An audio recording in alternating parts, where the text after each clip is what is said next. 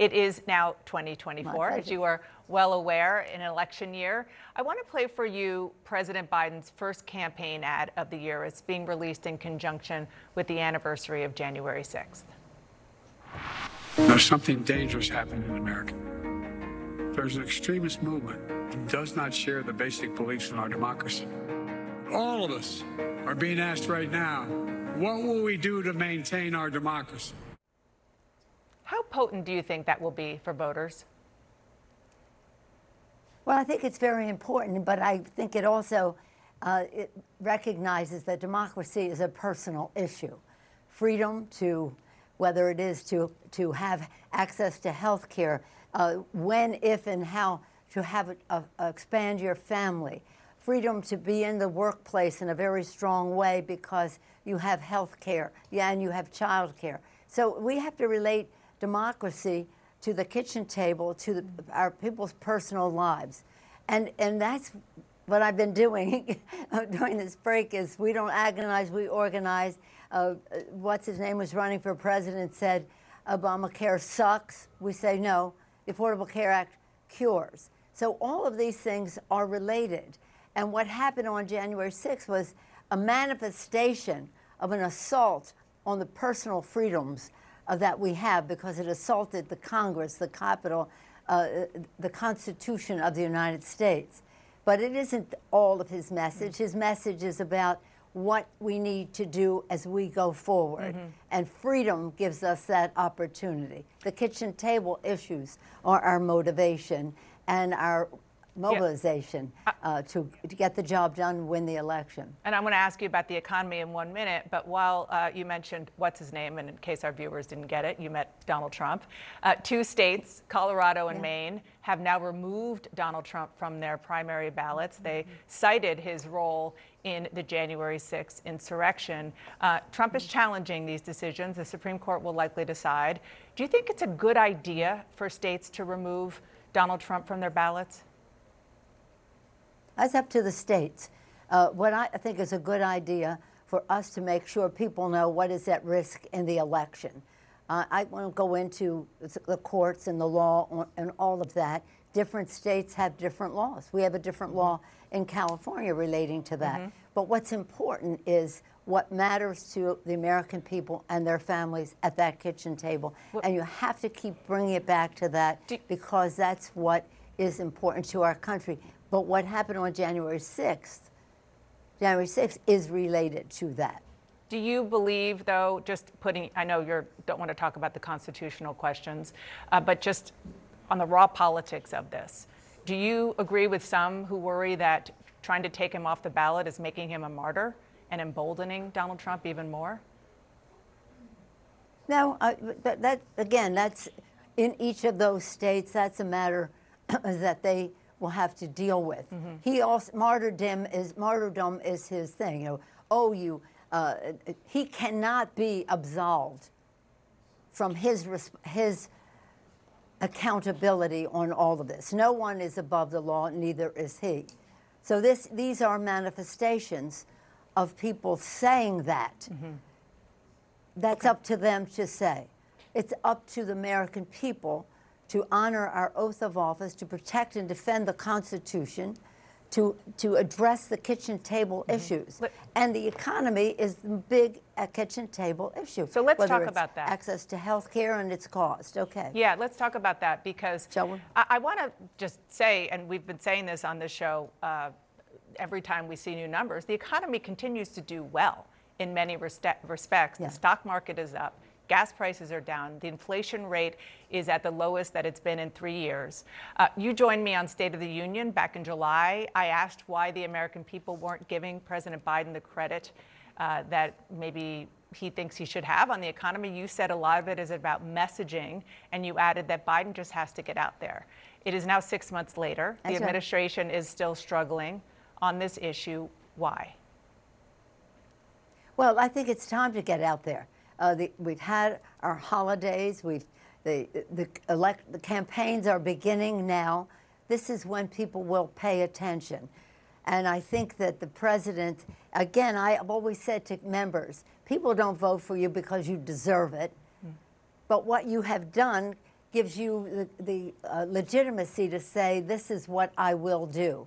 And the president has said, we have more work to be done, and let's have a debate on who's there for the American people to save the Affordable Care Act, to save the pensions that Joe Biden enabled to happen. When people go talking to Trump, labor guys go talking to Trump, they have to remember he refused to pass the pension bill, to support the pension bill. So again, the elections have ramifications. Mm-hmm. Let's talk about that. Let's not talk about what happened last July. Let's talk about what's happening now as we go forward. I, I just got off a call with organizers for the Affordable Care Act. We are so excited for what it means to our veterans when we pass the PACT Act, what it means for, uh, for uh, women when you see the Supreme Court uh, ruling against them and the Congress, not one Republican vote to help women in that regard. Uh, when, when women are anti Dobbs, they are pro democracy. When we are talking about good paying jobs, we're talking about freedom for people to live their lives. I, I am very excited about what Biden has done. We were a part of that. But more importantly, what he will do. And that's the message people want to hear. Again, None of us deserves it. All of us has to prove yeah. what we will do as we go forward. As you, you mentioned some of the statistics, and we also did pension reform that, that made a difference in the lives of so many, uh, and so many people. So uh, understand the difference. The PACT Act, 34 Republicans and, and you feel for, 34 in the House. Forgive me, but you feel confident that that voters are going to start to kind of digest that and feel better about the economy in a way that they just don't feel now, and that that disconnect will be bridged? Well, we have to do that. We, we do our inside mob, mob, uh, maneuvering to pretend, present legislation and the rest, but the outside mobilization is the most important mm-hmm. part of an election to make sure people know. President Lincoln, as I've said on your show before, he said public sentiment is everything. With it, you can accomplish almost anything. Without it, practically nothing. And we have to make sure people know. We have to respect them. We have to listen to them. We have to build community, mm-hmm. continue mm-hmm. to build community with them. I'm very excited about the credentials, the legitimacy, the leverage that Joe Biden has given to America's working families. And that's the message. And campaigns are campaigns. It's yeah. a war term. Yeah. You have to go out there and fight.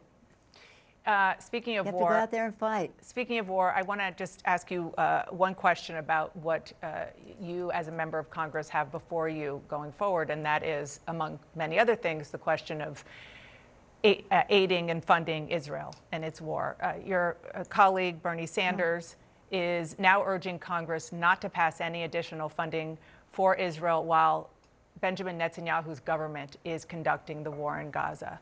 Do you think it's time for new leadership in Israel? Oh well, I've thought there's time for new leadership for a long time. So, uh, I, I, but now, post October 7th, is it? That's not the issue. Yeah. The issue is: is it in our national interest uh, to support Israel? Yes. I think that uh, that has been clear. They are our ally in the region, and we, yes, I think we should support them. I think the president has spoken eloquently to this point with knowledge and with strategic thinking about it. I don't think that Netanyahu represents, uh, let's not even go into him. Mm-hmm. I don't like to talk about those kinds of people, as I said about what's his name.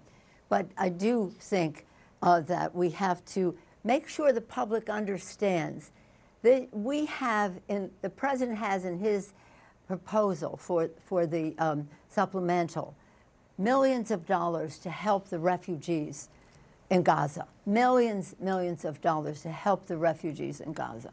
The Republicans will not bring mm. up the bill. They do not want to yeah. support the. They have told me we do not want to support the refugees, and yet the president bears the brunt yeah. of people saying, you know, uh, ceasefire, this, that, and the other thing. I wish they'd say, free the hostages. Free the hostages. Mm-hmm. Let's find our common ground to do yeah. the humanity, give, uh, apply humanity to how we have a two state solution so Yeah. that the I'm- Palestinian people can live in freedom. I'm glad that you brought up the hostages because there are still uh, many hostages, and it's, uh, including Americans, that we should not forget about. We're out of time, uh, Madam Speaker, but before I let you go, I just want to uh, mark today because it is January 4th. Back in 2007, uh, we are putting up video right now of you getting that gavel for the very first time, the first woman to serve as Speaker of the House. Um, 17 years ago. Now, 17 years ago, and so actually, uh, uh, uh, four times I received the gavel. Uh, uh, it's pretty exciting. And now I'm excited about our new leadership in the House Hakeem Jeffries, Katherine Clark, Pete Aguilar, Ted Lieu, all of them. They're so fabulous, so representative of our community. Uh, and when you do, when you make a commitment and you do a job, you want to make sure that whoever comes next has even more opportunity. So we're very proud of them.